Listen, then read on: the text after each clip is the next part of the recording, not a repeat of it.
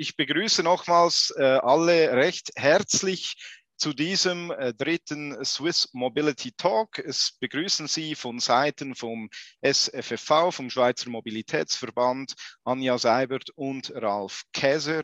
Ähm, auf der Seite von der Swiss Association for Automotive Transformation, kurz SAAT, äh, begrüßt Sie ähm, Stella Bichler aus Südafrika, wie wir jetzt äh, gehört haben. Und äh, meine Wenigkeit, Matthias Gerber, äh, Geschäftsführer von Stratos Technologies. Ähm, wir machen das Ganze heute auch in Hochdeutsch, weil wir einen sehr spannenden Gast aus Deutschland haben. Das ist äh, Julian Figur. Er ist Geschäftsführer, CEO von Hanse Mondial, einem großen, sehr großen ähm, Busunternehmen, Car-Unternehmen. Er wird uns äh, dazu noch wesentlich mehr sagen. Es geht äh, darum im Gespräch mit ihm vor allem, äh, wie wir es schaffen, im Betrieb äh, eines, einer solchen Flotte mit digitalen Prozessen ähm, auch nachhaltiger werden zu können. Er spricht aber auch noch über ein paar andere Dinge und ähm, wer das, ähm, wer mehr dazu hören möchte, er hat auch selber einen sehr spannenden Podcast, wo es um Mobilität im Generellen geht. Das kann ich jedem, jedem empfehlen. Habe ich selber zwei, drei Mal jetzt reingehört äh, in der Vorbereitung für heute. Das war sehr spannend, finde ich sehr cool. Und dann haben wir, und damit starten wir dann, die Frau Caroline Becklinger, Teamleiterin vom Team Mobilität beim Bundesamt für Raumentwicklung ARE. Ähm, darum, äh, darin geht es hauptsächlich äh, darum, wie wir in der Schweiz äh, und wie das der Bund auch betrachtet, wie kann Mobilität verantwortungsvoll ermöglicht werden, betrieben werden mit all diesen involvierten Stakeholdern. Was gibt es für Projekte, worüber kann man heute sprechen, was in der Zukunft vielleicht sein wird und heute daran gearbeitet wird. Und darauf freue ich mich sehr, sehr fest. So, Jetzt würde ich aber äh, das Wort übergeben an meine Interviewpartner und äh, freue mich auf den ersten Talk. Ja, herzlichen Dank, Matthias Gerber. Es freut mich, den, den dies jetzt stattfindenden Talk mit äh, Caroline und wir haben vereinbart, wir sind alle per Du, äh, mit Caroline zu starten. Äh, nebst der hochinteressanten Person, man sieht die Kunst im Hintergrund, könnten wir wahrscheinlich über, über, über Gott und die Welt schon äh, mehr als eine Stunde äh, plaudern. Ich möchte, ich möchte den Einladungstext kurz mit in die Reise nehmen. Als Konsument der Mobilität verlangen wir eine gut funktionierende Infrastruktur. Doch was steckt dahinter, um diese nutzen zu können als Bürger, respektive zur Verfügung zu stellen als, als Institution Bund? Um die Mobilität verantwortungsvoll und zukunftsorientiert gestalten zu können, benötigt es eine umfassende Betrachtung aller Einflussfaktoren. Und da komme ich so auf meine erste Frage, die, äh, die ich an Caroline stellen möchte. Ähm, was, ist, was ist eine gut funktionierende Infrastruktur?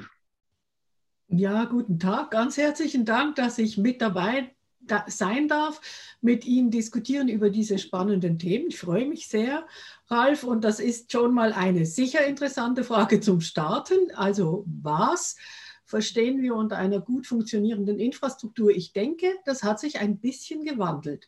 Was sicher gleich ist wie vielleicht noch vor 20 oder 30 Jahren ist, es muss eine sichere Infrastruktur sein, also sowohl bei Schiene als auch bei Straße, ähm, keine Löcher, äh, richtig signalisiert, Schienen, die aneinandergereiht sind, keine Pannen auf dem Gleisfeld, ganz klar. Äh, wir erwarten, wenn wir unterwegs sind, einen gewissen ein gewisses Sicherheitslevel. Wir möchten auch gerne, dass sie zugänglich ist, also dass man einsteigen, aussteigen kann. Man erwartet von der Infrastruktur auch, dass sie unterhalten wird und modernisiert. Also einmal gebaut heißt nicht, das ist jetzt für immer gemacht, sondern das sieht man natürlich auch, wenn man unterwegs ist, mit Bahn, aber auch auf der Straße. Da ist man immer dran insbesondere in einem Land wie der Schweiz mit vielen Kunstbauten, vielen Tunnels. Und was natürlich jetzt in den letzten Jahren immer mehr als Anforderung dazukommt, ist, dass wir diese Infrastrukturen auch nachhaltig gestalten möchten. Nachhaltig, was bedeutet das in diesem Kontext? Also sicher, sie müssen funktionieren, die nötigen Kapazitäten liefern für die Wirtschaft, damit ich als Bürgerin, Bürger dieses Landes zu allen Dienstleistungen komme. Aber es muss auch verträglich sein mit unserer Umwelt. Und umweltverträglich bedeutet eben, Landschaften zerschneiden ist schwierig, also Lösungen suchen, die das weniger tun, zum Beispiel mehr Untertunnelung oder Bündeln von Infrastrukturen, also nicht zusätzlicher Landverbrauch. Es bedeutet auch nur Infrastrukturen, wenn die Kapazitäten ausgeschöpft sind. Also jetzt gibt es zum Beispiel Überlegungen des Bundes im Forschungsbereich, können wir in der Schweiz Carpooling fördern, weil wir wissen es, im Pendlerverkehr ein bisschen über eine Person pro Auto, da gibt es noch drei umgesetzte Plätze. Also dass man sich überlegt, wie können wir die bestehenden Infrastrukturen besser nutzen. Äh, ich, ich schaue mit einem Auge ein bisschen zu äh, Julian, äh, der das natürlich mit, mit Wohlwollen aufnimmt.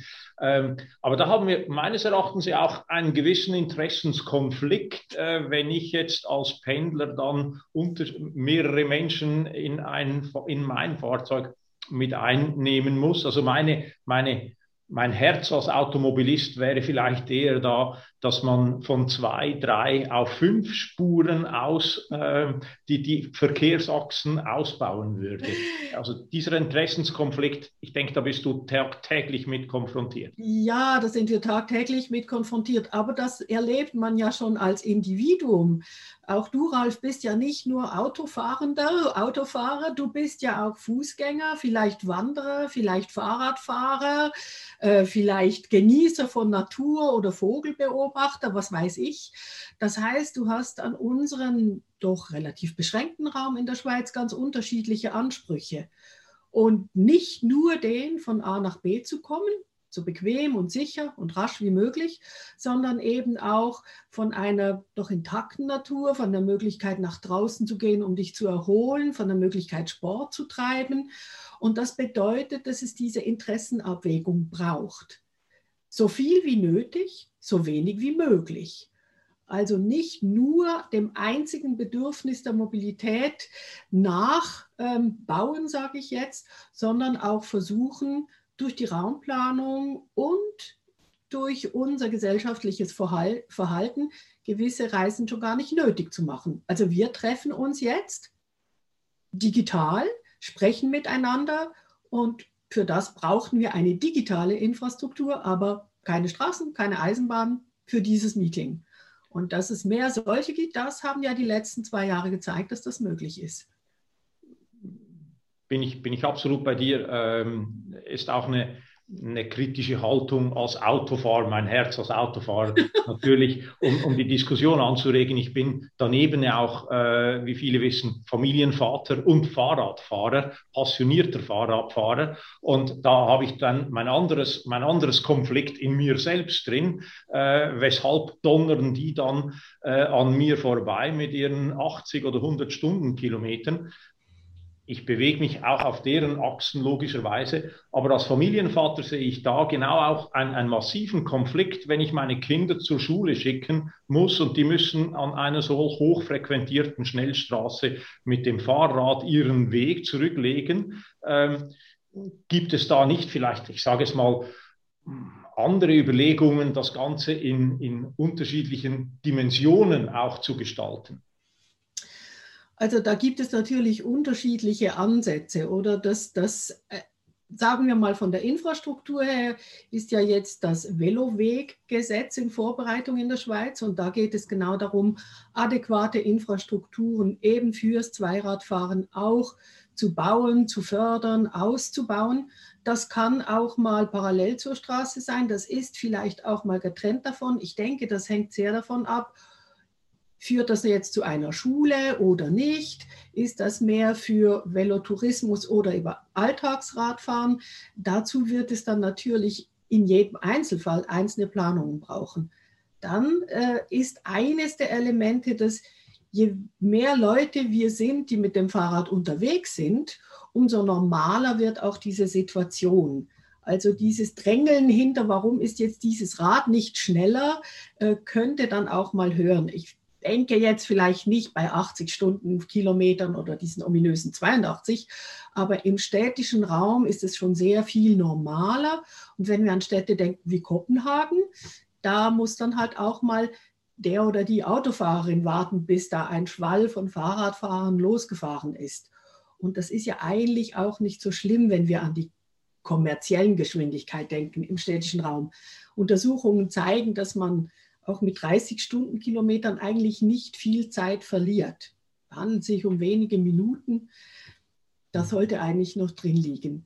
Und was es natürlich auch gibt, äh, schon sehr lange und da ganz verschiedene Maßnahmen, dass man das mit Kindern auch übt. Also es gibt ja den Pedibus für die ganz Kleinen zu Fuß zur Schule, gemeinsam zu Fuß, wie ein Bus, aber zu Fuß. Und das gibt es auch mit dem Fahrrad. Dass man ein bisschen die heiklen Stellen kennenlernt, dass man nicht alleine unterwegs ist. Also es, es gibt so auf der Infrastruktur und dann beim Regulativ, wie schnell darf man dann überhaupt fahren vor einer Schule und schlussendlich im Verhalten Maßnahmen. Das muss zusammenspielen, damit es dann eben nicht mehr so gefährlich ist und auch Freude macht. Es geht ja nicht nur um Sicherheit, soll ja auch noch ein bisschen Spaß machen. Absolut. Also äh, zum Spaßfaktor, äh, glaube ich, müssen wir ja unsere, un, unsere Individuen mit einbeziehen in diesem Raum, wo sie sich bewegen. Äh, das Stichwort Kopenhagen, das kam ja nicht von gestern auf heute.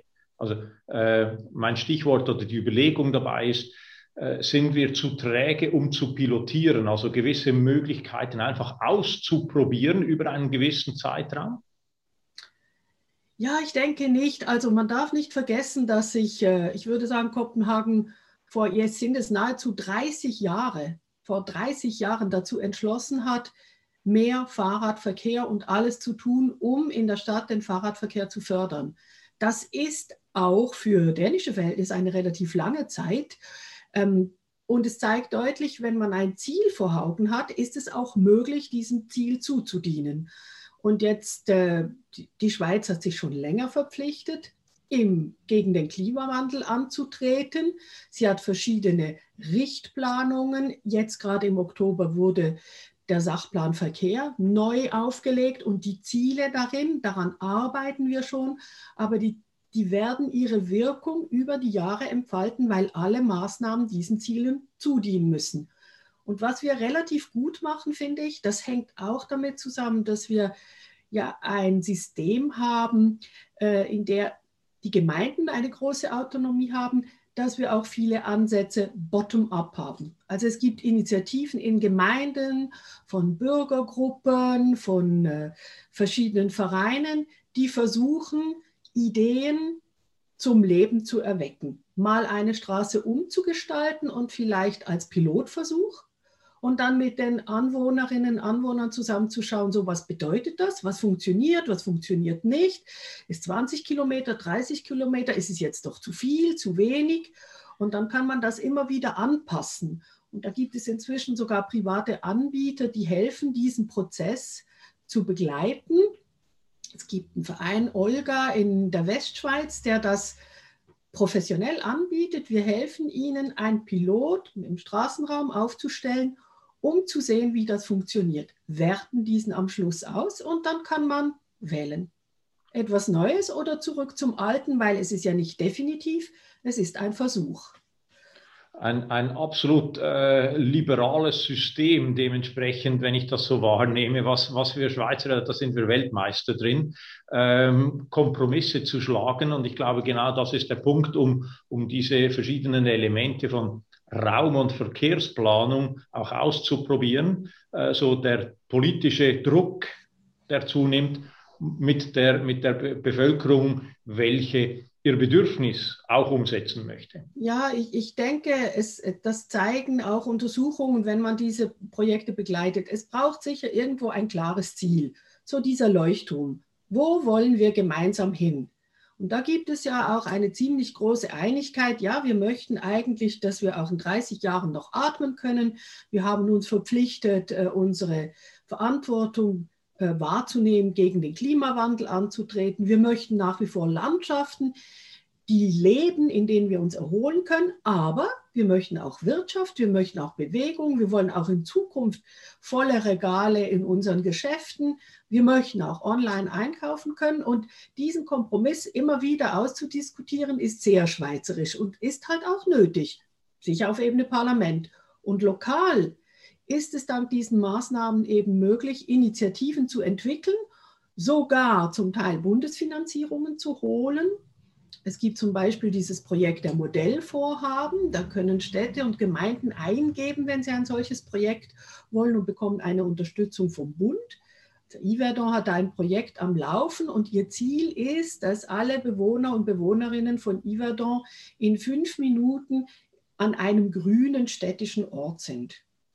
Also irgendwo am See oder bei einem Park oder und das ist ein, also ein hohes Ziel. Also Yverdon ist ja nicht eine Großstadt, aber eine Stadt mit städtischem Verkehr und das umzusetzen, da haben sie sehr gute Ideen. Sie machen das zusammen mit der Bevölkerung und haben auch äh, ein bisschen Bundesgeld abholen können. Wenn das klappt, ist es natürlich gedacht, um es zu kopieren. Das soll ja dann auch sein, nicht? Das eine gute Idee soll ja auch Kinderchen machen. schöne Parallele oder, oder Weiterführung äh, der, der Verkehrssicherheitswege zum Kindermachen. Ähm, das äh, in den grünen Räumen äh, finde ich noch spannend. Äh, meine, meine, mein Kopf geht gleich durch die Decke mit oh, diesem Gedanken. ähm, das heißt, wir haben schon einen Konflikt, äh, wobei wir immer noch sehr wohlhabend sind und, und, und der Wohlstand in der Schweiz natürlich uns diese Verkehrswege auch ermöglichen jetzt mit, mit zunehmender Elektrifizierung der, der Fahrzeuge etc. fallen zum Teil ja, insbesondere wenn ich äh, zum, zum Nachbar Deutschland schaue, gewisse Steuersubstrate weg. Können wir uns eine nahtlose Verbindung zukünftig eigentlich leisten? Ja, also können ist ja irgendwie immer verwandt mit wollen. Das ist halt auch eine Frage der Prioritäten. Mhm noch nicht lange her, nicht, was ist das, äh, sieben, sechs, sieben Jahre hat die Schweizer Bevölkerung beschlossen, dass es einen Fonds gibt für die Finanzierung der Schieneninfrastruktur und auch einen Fonds für die Finanzierung der Straßeninfrastruktur.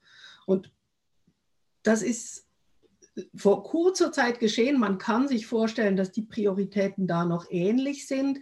Und ich denke, dass äh, die Schweizerinnen und Schweizer auch in 10 oder 15 Jahren noch gerne zurückgreifen auf ein hindernisloses von A nach B. Womit ich aber festrechne, und das hängt jetzt auch mit diesen Erfahrungen der letzten zwei Jahre mit vermehrt Homeoffice und so zusammen, ist, dass wir nicht mehr aus den gleichen Gründen mobil sind. Also ich rechne mit weniger Pendler und weniger Ausbildungsverkehr.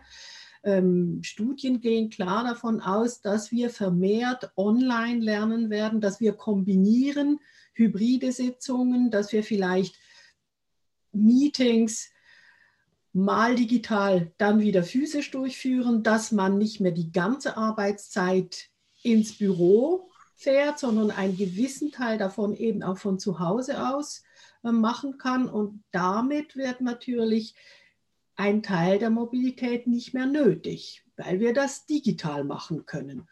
Aber schon heute investiert die Schweiz relativ viel Geld in ihre Verkehrsinfrastrukturen ganz allgemein.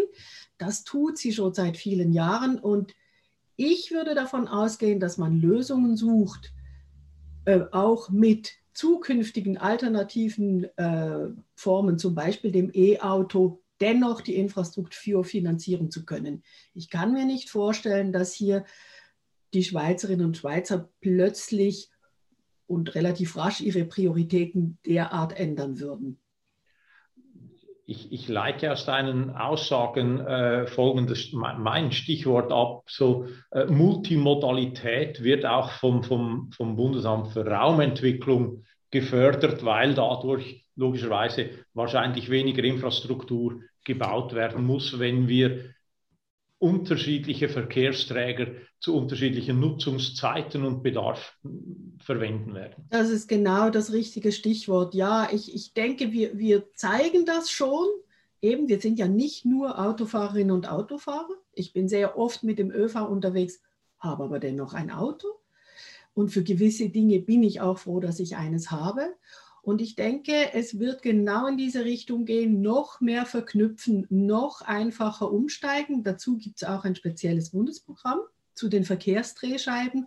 Und da geht es genau darum, physisch vor Ort den Umsteiger so einfach wie möglich zu gestalten und auch mein Fahrrad sicher abstellen können und wissen, dass es dort einen Fahrradverleih gibt und das Auto parkieren können und wissen, dass ich dort ein Auto mieten kann.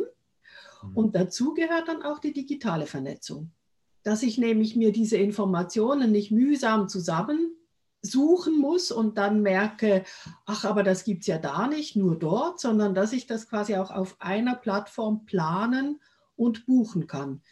Da ist man noch nicht so ganz so weit, aber man arbeitet daran und wir sind im Raum Luzern mit den Akteuren vor Ort ganz aktiv daran, das zu gestalten.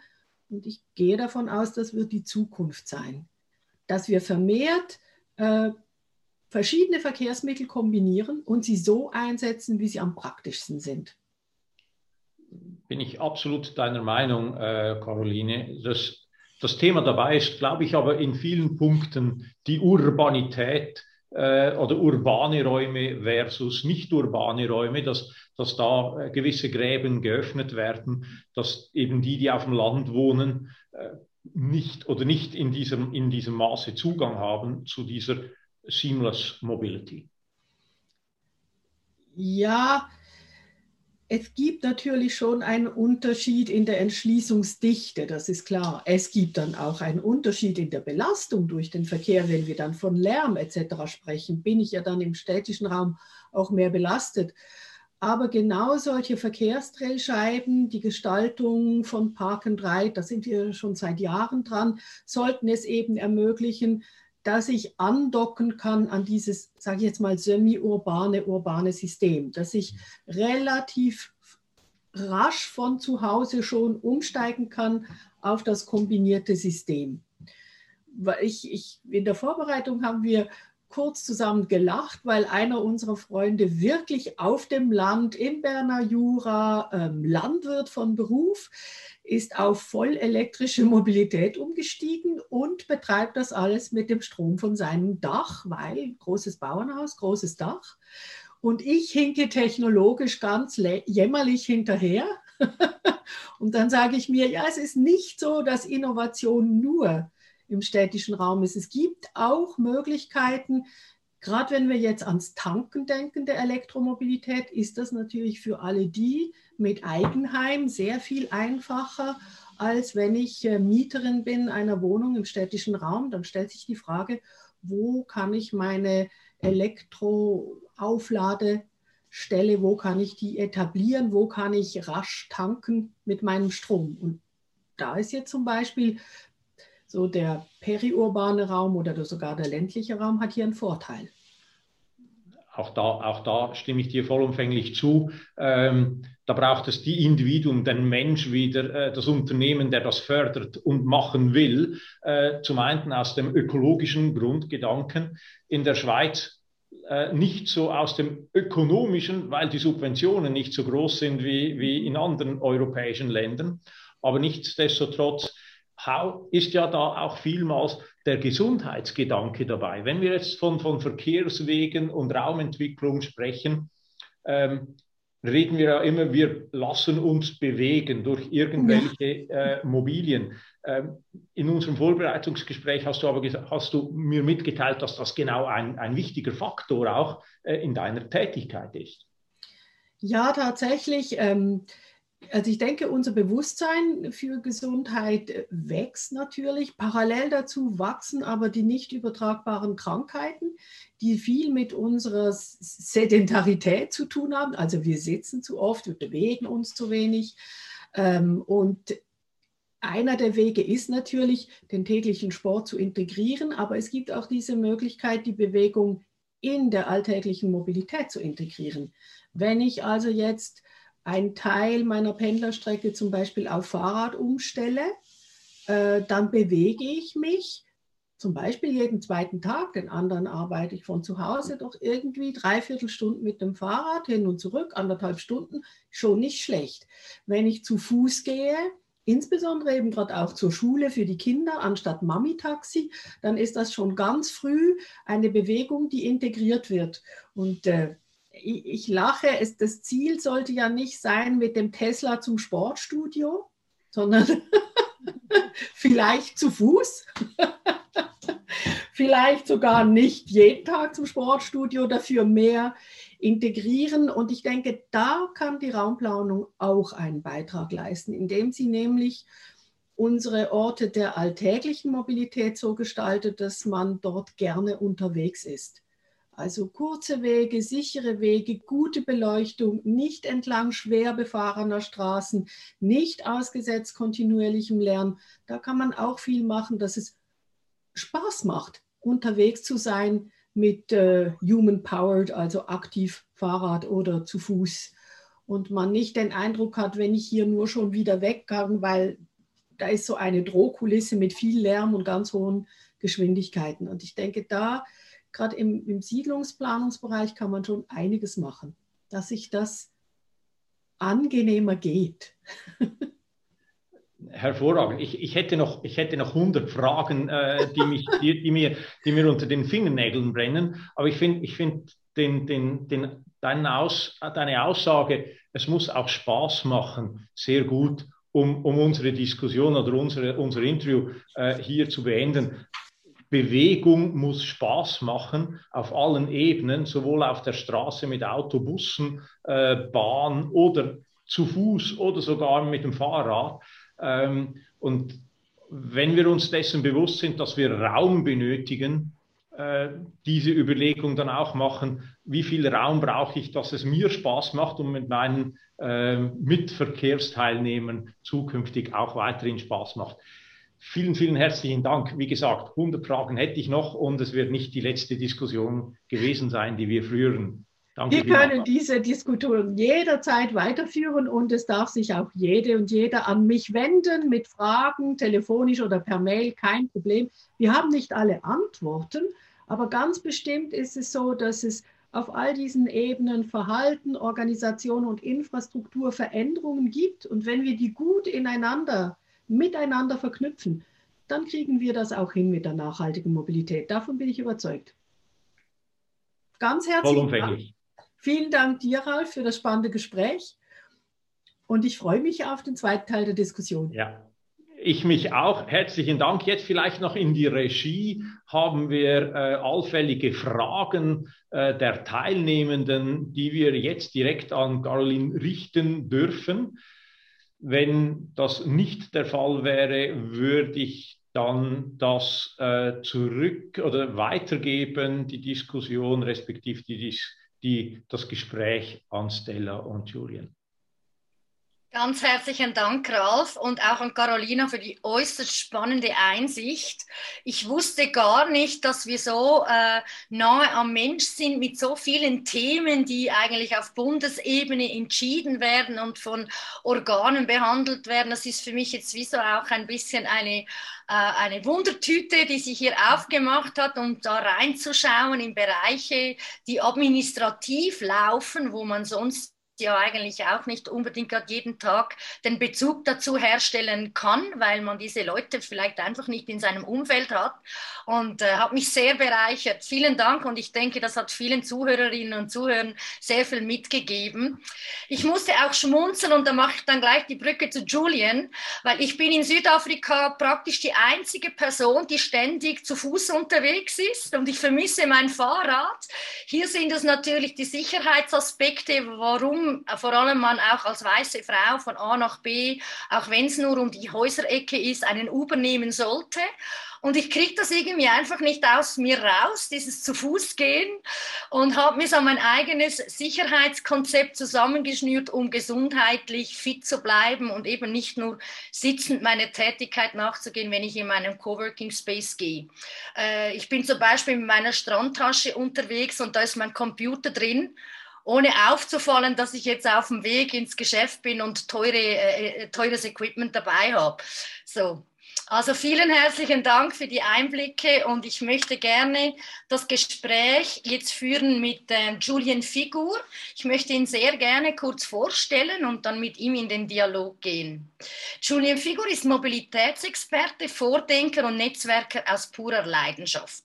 Auch hat er einen eigenen Podcast, den Matthias vorhin schon kurz erwähnt hat, unter dem Namen Mobilität der Zukunft. Julian sagte mal, er habe schon in der achten Klasse gesagt, dass er später mal seinen eigenen Chef sein will. Jahre später am Sandstrand von Florida trifft er dann diese Entscheidung. Seine Wunschunternehmung konnte in die Gründungsphase. Mit seinem Bruder und zwei guten Freunden gründete er die Full-Service Mobilitätsagentur für europaweite Buslogistik unter dem Namen Hanse Mondial GmbH. Der Sitz der Unternehmung ist in Hamburg. Wir finden es spannend, mit Julian zu diskutieren, wie sich die Reisebranche unter dem Claim Nachhaltigkeit in eine neue Vision bewegt, wie das funktioniert und wie er auch das als Unternehmer und Verantwortlicher, als CEO von vielen Mitarbeitern das auch stimmt. Buslogistik smart gedacht bedeutet einiges für Julian und sein Team. Denn statt eine eigene Flotte aufzubauen, Busflotte, setzt Hanse Mondial auf ein Netzwerk aus über 1000 Bus- und Reiseunternehmen, sprich bestehende Flotte, mit bestehenden Flotten arbeitet die Unternehmung. Porsche, Vodafone, Amazon, Volkswagen sind nur einige wenige Kunden von Julian. Zum Erfolg hatte Julian in einem Interview mal gesagt, Erfolg messe ich nicht an der Größe eines Hauses oder an der Anzahl schneller Autos oder anhand von meinem Bankkonto. Ich glaube, das spricht bereits für viel Nachhaltigkeit in Julien selber. Und äh, deshalb steige ich schon zum Beginn mal mit einer relativ äh, provokanten Frage ein. Mobilität, Reisen und Umweltschutz, passt das überhaupt zusammen, lieber Julian? Soll ich das kurz oder lang beantworten? Also ich bin, also erstmal vielen lieben Dank äh, für die Möglichkeit und äh, unseren Austausch und auch äh, Caroline, vielen Dank für deine Impulse und hallo an alle Zuhörer und Zuschauer. Ähm, ich hoffe, das äh, Hochdeutsch ähm, bricht nicht irgendwie und das ist für alle auch total in Ordnung. Denn ich würde mich mit Schweizerdeutsch tatsächlich ein bisschen schwer tun. Obwohl du ja immer wieder in der Schweiz auch bist. Sehr ja, ich war, ich war letzte Woche gerade wieder in Zürich. Und wir haben uns auch in der Schweiz kennengelernt. Korrekt, genau. ja, genau. genau. Nee, ich bin gerne in der Schweiz. Das stimmt. Ähm, ja, deine Frage. Also äh, natürlich, natürlich beißt sich das. Ähm, wenn, man, wenn man Dinge tut, die man nicht zwangsläufig tun muss, die dann auch noch nicht ganz nachhaltig sind, kann man darüber gerne diskutieren. Aber ich habe eine, eine ganz, äh, ganz klare Haltung und Meinung dazu. Denn ich bin der Meinung, dass wir Nachhaltigkeit niemals als, als entweder oder sehen dürfen, sondern Nachhaltigkeit ist für mich äh, ein Teil des Bewusstseins und der Routine. Denn wenn ich, äh, ich, ich möchte nur ein paar Beispiele nennen, wenn ich Müll trenne, wenn ich nicht jeden Tag das Billigfleisch esse, wenn ich ab und zu einfach mal auf mein Auto verzichte und das Fahrrad nehme, den ÖPNV nicht meide, sondern ihn in meine Mobilitätsbedarfe integriere, dann darf ich auch mal in die Sonne fliegen. Dann ist der Weg nach Kapstadt kein böser Weg, sondern ein bewusster Weg, um dort seine Akkus wieder aufzuladen, Sonne zu tanken, Vitamin D zu tanken, vielleicht wieder gesund zu werden oder einfach nur eine gute Zeit für die Seele zu genießen. Und von daher, ich, ich möchte das, was, also die Frage mit ganz klarem Nein beantworten, denn ähm, man kann beides definitiv miteinander kombinieren bin ich absolut auch mit dieser Haltung äh, im Bereich Nachhaltigkeit dabei. Ich finde es auch spannend, du äh, sprichst auch so, als würdest du äh, den Bereich Nachhaltigkeit in deinem Unterleben, wenn es jetzt um Leadership geht, auch wirklich selber leben. Also du walk the talk, sagt man im Englischen. Äh, du hast mir auch mal gesagt, du nimmst auch immer öfter die Bahn, an ein Meeting zu gehen, öfter wie früher und merkst auch, dass das etwas mental mit dir macht. Also du kommst bei deinem Kunden anders an. Also die Gespräche dann am Endpunkt äh, führen zu einem anderen Resultat, wenn du mit der Bahn anreist versus mit dem Auto. Also Nachhaltigkeit in dein Leben integriert, spricht auch für ein Leadership in deiner Unternehmung. Ja, absolut. Ich habe äh, so den einen oder anderen hier bei mir im, im Team, der, der oder die äh, komplett auf Fleisch zum Beispiel verzichten. Und die können mir noch einiges vormachen. Ich, ich glaube, ich werde niemals vollständig auf Fleisch verzichten können. Ich esse ganz bewusst sehr gutes Fleisch und vermeide komplett das einfache äh, verpackte Fleisch. Aber da habe ich schon den einen oder anderen in meinem Team, der mir äh, auch, auch Welten davonrennt, wenn es um zum Beispiel den Fleischkonsum geht. Ähm, aber das, was du jetzt angesprochen hast, was zum Beispiel die, den ÖPNV und die Bahn betrifft, ich werde morgen äh, Nachmittag zum Beispiel wieder in die Bahn steigen und nach Bayern fahren.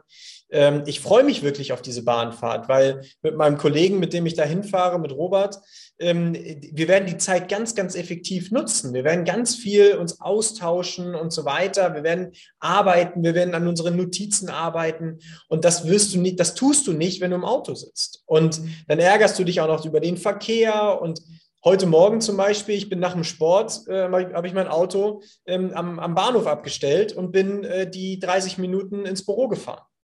Ich war deutlich entspannter als die vier anderen Leute, die alle in dem Stau drinne gesteckt haben, in dem ich nicht drinne gesteckt habe. Ich war tiefenentspannt, ich war gut drauf, ich hatte gute Laune, ich habe sogar schon Sport gemacht heute Morgen. Also für mich ist der Tag super gestartet, wo andere Leute sich darüber ärgern, dass sie eine Stunde oder noch länger im Stau standen.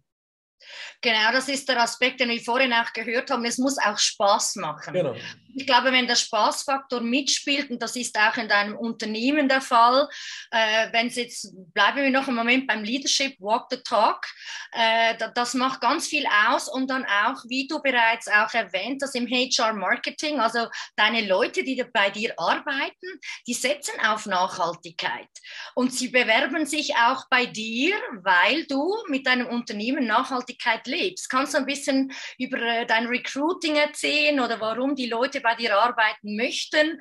Äh, es ist für mich sehr spannend, äh, diesen Bogen ein bisschen zu spannen. Was bedeutet es, Umweltschutz zu leben oder Nachhaltigkeit zu leben und gleichzeitig in der Reisebranche zu arbeiten? Jetzt als Teammember oder auch für dich als, als Leader? Ja, ich habe, äh, weil wir heute schon über Kopenhagen gesprochen haben, ich habe Mark Buckley in äh, Kopenhagen kennengelernt. Das ist ein äh, ganz großer, sehr, sehr aktiver Aktivist in diesem Nachhaltigkeitskontext. Und zu dem habe ich gesagt, Mark, ich habe ein ganz, ganz schlechtes Gewissen. Er sagt, schieß mal los. Ich habe ihm gesagt, dass ich das Gefühl habe, dass ich mit meiner Art und Weise, wie ich mit Nachhaltigkeit umgehe, in dieses Greenwashing abrutsche. Mhm. Und er hat gesagt, Julian, legt seine Hand bei mir auf die Schulter und sagt, gar kein Problem. Mach das ruhig. Hab dieses Gefühl auch. Weil das ist wie eine Einstiegsdroge im positiven Sinne. Du wirst irgendwann merken, dass es dich weiterbringt, dass es was Gutes tut und dass du was zurückbekommst. Und dieser Moment, als er das gesagt hat, hat mich bestärkt in dem, was ich tue, wie ich agiere. Und ich habe dieses Laster, was ich mir selber auferlegt habe, abgelegt und habe gesagt, das ist total wurscht. Weil alles das, was ich jetzt tue, was ich in irgendeiner Form in meine Community geben kann, in mein Team geben kann, an meine Kunden zurückgeben kann, ist positiv. Und unter anderem eine ganz kleine Banalität, für jeden Bus, den wir auf die Straße schicken, pflanzen wir einen Baum. Das ist nur ein ganz kleiner Punkt. Aber er macht in diesem Kontext halt Spaß. Und das ist halt für mich äh, äh, ja einfach, einfach ein, ein, ein Beweis dafür, du kannst beides miteinander kombinieren. Wirtschaftlichkeit mit Nachhaltigkeit und natürlich auch den Spaß an der Sache. Genau, genau. Jetzt, wie viele Mitarbeiter seid ihr mittlerweile? Wir sind 35 und du hast eben nach dem Recruiting gefragt. Ähm, ich, ich würde noch zehn weitere einstellen. Also wenn irgendeiner aus der Community jemanden kennt, der jemanden kennt, ähm, gerne mit mir vernetzen. Äh, da äh, findet sich bestimmt die eine oder andere sehr, sehr spannende Aufgabe. nee, Spaß beiseite. Also ja, wir suchen noch weiteres Personal, ähm, äh, wir suchen äh, Verstärkung für unser Team und äh, die Erkenntnis, die wir gewinnen durften, das war uns gar nicht so bewusst, aber ganz, ganz, ganz viele von den Bewerbern haben uns in diesem Recruiting-Prozess ähm, im, im ersten, zweiten, dritten, vielleicht vierten Satz ähm, angesprochen und haben gesagt, wir finden das toll, wie ihr euch nachhaltig involviert in, in dieses ganz wichtige Thema. Und ähm, das das motiviert mich halt einfach und zeigt mir auch auf diesem Wege halt, dass dieser Weg, den wir eingeschlagen haben, genau der richtige ist. Denn nur mal so ein bisschen Werbung für den Bus am Rande. Der Bus ist das mit Abstand nachhaltigste motorisierte Verkehrsmittel, was auf weltweiten Straßen unterwegs ist. Und das braucht keine neue Infrastruktur, irgendwelche neuen Schienennetze oder einen Bahnhof, einen Flughafen oder sonst irgendwas. Es nutzt einfach genau dieselbe Infrastruktur wie jedes Auto. Und deswegen sind wir einfach Plug and Play in der Lage, viele, viele, viele Mobilitätsbedarfe, gerade so im Eventgeschäft oder für Unternehmen, für Messen, so mit Finger Schnipsen halt deutlich nachhaltiger zu machen. Und wenn man jetzt mal überlegt, dass ein Bus mit 50 Sitzplätzen vielleicht so 30 bis 40 PKWs von der Straße holt, sparen wir im Vergleich PKW und Bus über 80 Prozent CO2 ein. Und da haben wir noch nicht elektrifiziert oder irgendwas anderes in diese Richtung gemacht. Und deswegen, dieser Bus, der spielt halt absolut in den, in den Geist, in dem wir uns alle im Grunde genommen bewegen sollten. Und das ist ja auch der Tenor in meinem Podcast wir müssen nachhaltiger denken und wir müssen diese Nachhaltigkeit in unseren, in unseren Alltag integrieren. Und wenn ab und zu, einfach weil es clever ist, du mit deiner Jugendmannschaft, weil du Fußballtrainer bist, lieber den Bus nimmst, anstatt mit 30 Eltern Autos durch die Gegend fährst, kann das vielleicht mal eine ganz clevere Lösung sein. Auf jeden Fall, du sprichst den Optimierungsfokus an und ich glaube, da ist jeder auch, äh, ob Unternehmer oder Angestellter, ob Privatperson, Mutter, Vater, äh, Vereins, äh, Verbandsführer von, von einem Fußballclub. Es geht um die Optimierung, um sich auch einfach mal diese Gedanken zu machen. Was bedeutet A versus B, oder? Und da spielt dann eine ganz neue Qualität rein, neue Services, die du dann auch anbietest und Verantwortung dafür als Arbeitgeber auch übernimmst. Ähm, Finde ich spannend, weil du dir da auch noch in diesem äh, Optimierungsfokus überlegt hast, wie wie, wie funktioniert jetzt da mein Geschäftsmodell genau mit? Also du wolltest ja keine neue Busflotte per se einfach kaufen, also eben nicht äh, in, ja quasi neue Busse produzieren lassen, sondern du hast ein Geschäftsmodell so aufgebaut, um die Ressourcen zu nützen, die wir bereits haben. Ich ja. möchte gerne ein bisschen mehr darüber erfahren. Ich denke, es ist sehr spannend. Das ist ein bisschen so wie Airbnb, ist die größte Immobilienbesitzerin, äh, ja, Plattform der Welt, ohne eine eigene Immobilie zu besitzen. Also du machst ein bisschen da, ja, gehst in diese Schiene rein. Sehr clever.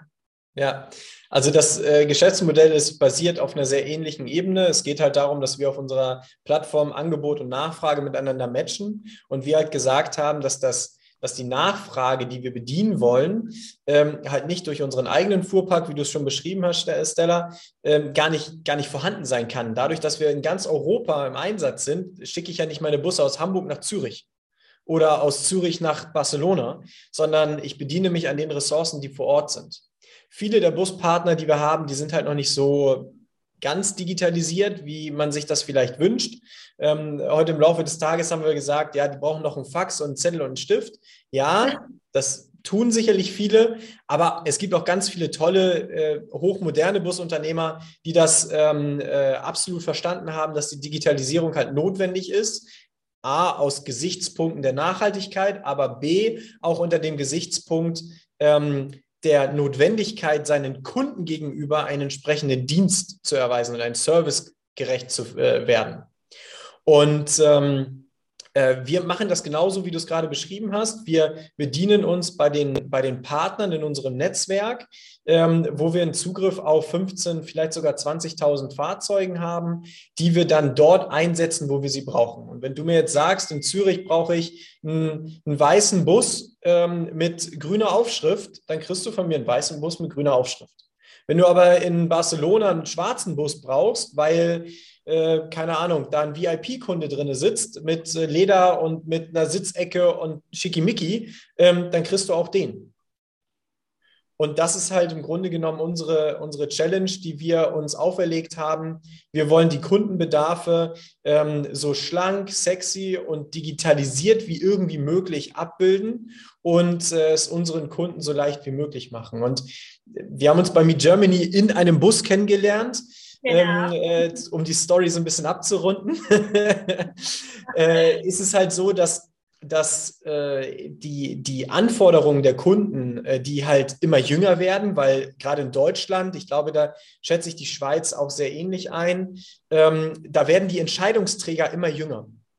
In Italien sind sie noch sehr alt meistens, ähm, aber die, die sind dieses, äh, ja quasi dieses, das, das Leben am Smartphone ähm, sind sie gewohnt. Und wenn die halt keinen ähm, digitalen Zugang zu diesem Device, Bus, Taxi, ÖPNV, Flugzeug, was auch immer haben, dann gibt es das für diese zukünftigen ganz wichtigen Entscheider, gibt es diese Lösung einfach nicht.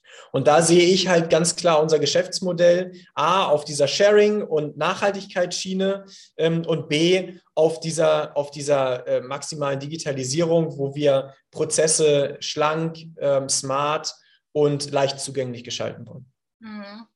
Da seht ihr euch vielleicht auch ein bisschen in einer Vorreiterrolle, wenn ihr mit Busunternehmen zusammenarbeitet, die vielleicht noch mit Fax und Stift äh, ihr Geschäftsmodell stemmen. Ich denke, da seid ihr vielleicht dann auch äh, in, in einer quasi wie Coaching-Situation, also wo ihr dann auch euren, den Kleinstunternehmen dann auch ein bisschen unter die Fühler greifen und sagen, ja, auch eure Kunden. Und ich denke auch, es werden immer jüngere Kunden oder wieder jüngere Kunden dann auch äh, die digital, digital, ja, die digitalen Prozesse quasi und die Technologie per se näher bringen könnt. Ja, also absolut kann ich nicht zu äh, ergänzen. Das ist vollkommen richtig.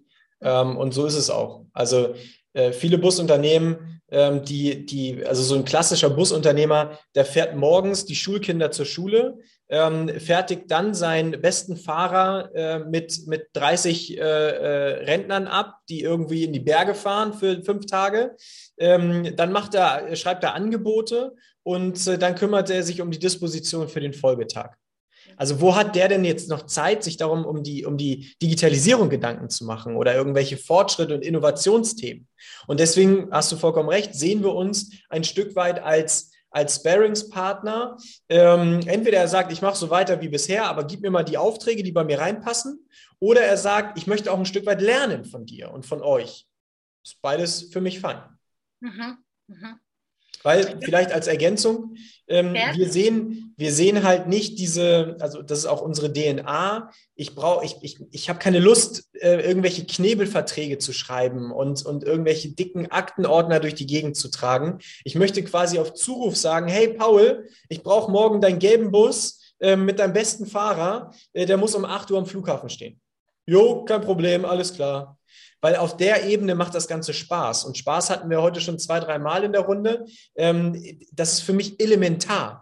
Und ich hier als Hamburger, äh, hanseatischer Kaufmann, ähm, äh, so Hansestädte und so, das, das, das ist halt irgendwie in der DNA von Mama und Papa irgendwie verankert bei mir.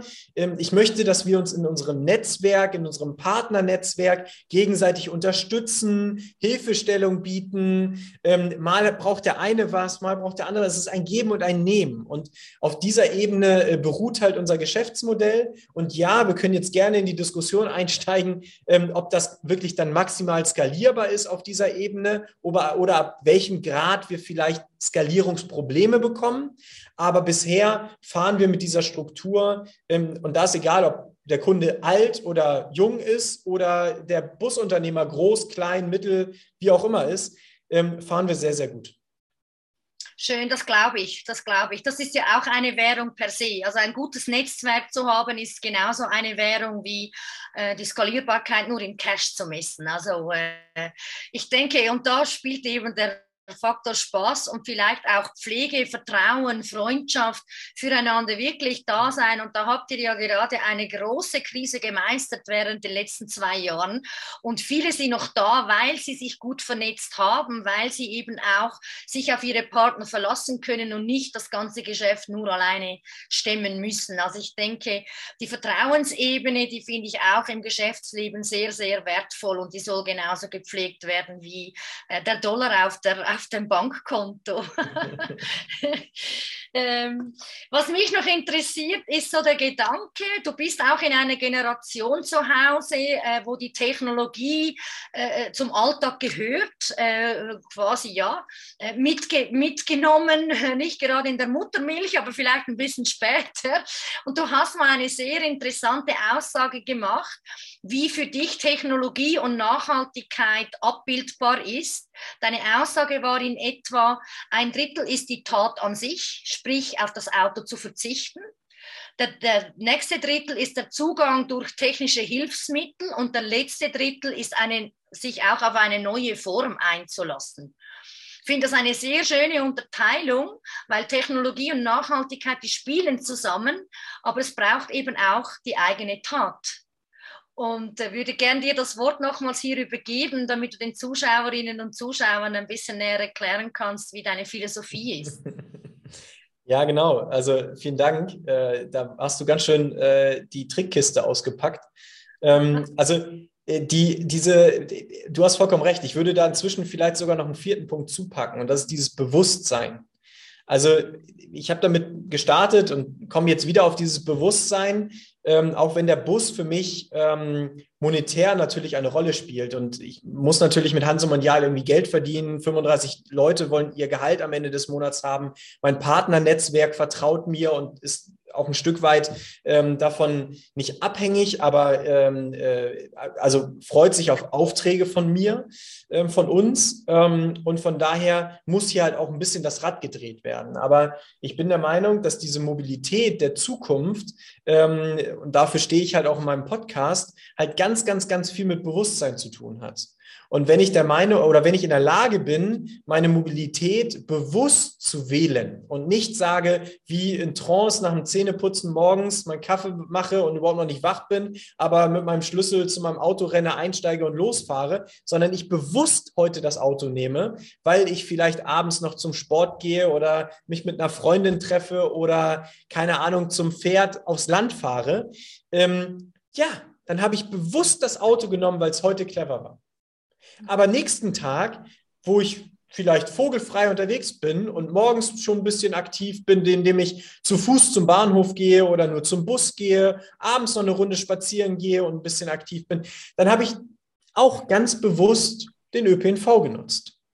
Und genau das ist dieser, dieser Ansatz äh, der Thematik, dass du mit Technologie ganz viel erreichen kannst. Du kannst auch mit Vorbildern ganz viel erreichen. Heißt, nur sind am, am Rande, am Donnerstag geht der Podcast äh, mit äh, der Olga Neska von äh, T-Mobile Systems online oder Mobility so äh, Solutions online.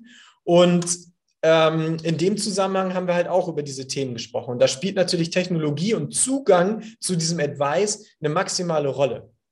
Und äh, ich, da möchte ich mich jetzt gar nicht wiederholen, das hatte ich eben schon gesagt.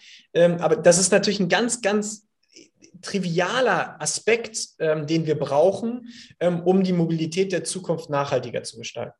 Mhm.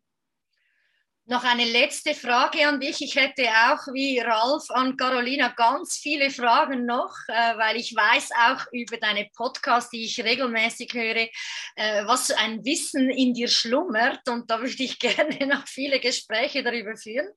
Ähm, was ich jetzt spannend finde, noch um in die Zukunft zu schauen, der heutige Kunde ist ja auch unglaublich gut informiert, oder? Über die Technologie. Man kann ein Schlagwort bei Google eingeben und, und hat Informationen, die man von 20 Jahren noch irgendwie ja, äh, mühselig sich irgendwo in einer Bibliothek zusammensuchen musste.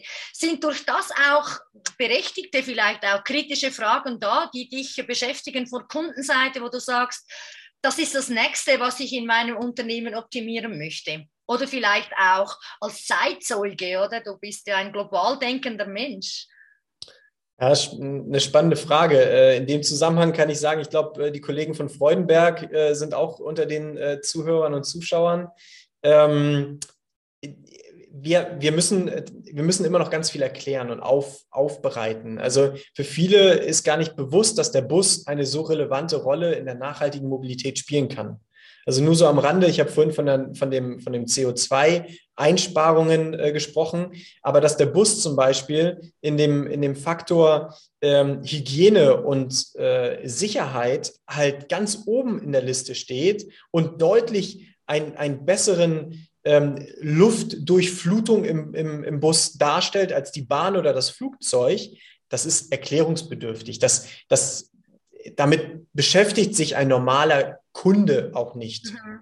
So, und das ist im Grunde genommen ein Add-on, eine, eine Info, die man halt mit aus rausträgt, ähm, die eigentlich äh, nicht, nicht als gang und gäbe ähm, vorauszusetzen ist. Und in dem Bereich ähm, haben wir auch, wir von unserer Seite auch definitiv noch Nachholbedarf und müssten eigentlich viel mehr mit diesen Informationen spielen, die wir als selbstverständlich voraussetzen. So sagen wie äh, äh, unsere, unsere Fahrer sprechen Deutsch, wenn du sie brauchst, dann sprechen sie auch Englisch ähm, äh, der, der, Bus, der ist jedes Mal gereinigt und äh, auch mit Desinfektionsmittel äh, gereinigt. Äh, unsere Busse sind versorgt mit den Filteranlagen von Freudenberg, die halt die, die Bakterien und Viren abtöten und somit den Bus deutlich sicherer machen als alles andere.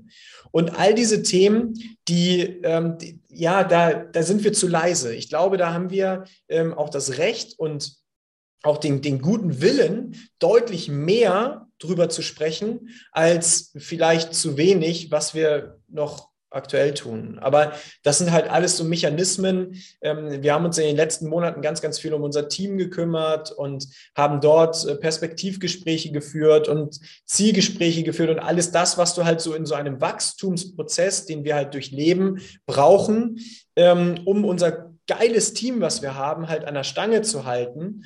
Und äh, da haben wir ganz, ganz viel gemacht. Und deswegen ist zum Beispiel in der Außenkommunikation das vielleicht ein bisschen zu kurz gekommen, aber der Moment kommt wieder, wo wir genau diesen Drive aufnehmen und dort aktiver werden.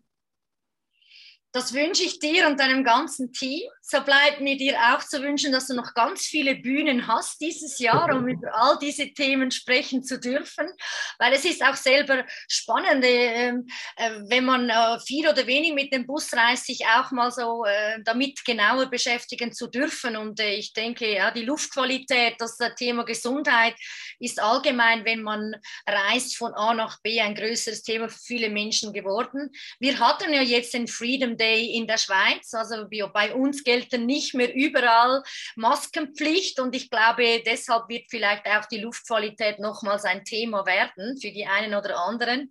Äh, entsprechend ähm, wünsche ich dir viel Spaß und viel Elan weiterhin mit all deinen Themen, was Hanse Mondial, Nachhaltigkeit und auch dein tolles Team anbelangt. Und ich äh, wünsche mir persönlich, dich wieder mal in einem Bus zu treffen. ich würde mich auch in einem Café mit dir treffen. ja, vielen lieben Dank, schöne Figur. Ähm, Sie können gerne, liebe Zuschauerinnen und Zuschauer, über mich den Kontakt erhalten zu Julian, seinem Team oder auch seinem Podcast oder vielleicht auch auf der Saat-Website nochmals kurz nachschauen. Da sind auch alle Links aufgeführt über seinen Spotify-Podcast wie auch LinkedIn, wo man Julia Figur findet. Wir sind gerne da für alle Fragen und ich möchte mich somit auch im Namen vom Schweizerischen Mobilitätsverband und äh, bedanken, dass Sie alle dabei geblieben sind, Zuschauerinnen und Zuschauer, wie auch unsere Speakerrunde, die Anmoderation von Matthias Gerber, Anja für die Organisation im Hintergrund und auch Ralf für die tolle Moderation. Staune immer wieder, äh, was ein gutes Gesprächsduo alles bewirken kann und wie viele Takeaways wir hoffentlich unseren Gästen somit auch mitgeben durften. Vielen lieben Dank in diesem Sinne aus Südafrika. Bis bald wieder in der Schweiz und ähm, der nächste Podcast respektive Webcast von Saat in Kooperation mit dem Schweizerischen Mobilitätsverband ist bereits in Planung. Äh, Sie werden alle wieder von uns hören oder von uns lesen über LinkedIn, Website oder Newsletter. Ich bedanke mich ganz herzlich bei allen und äh, wünsche einen wunderschönen Abend noch. Das wünsche ich auch. Vielen Dank.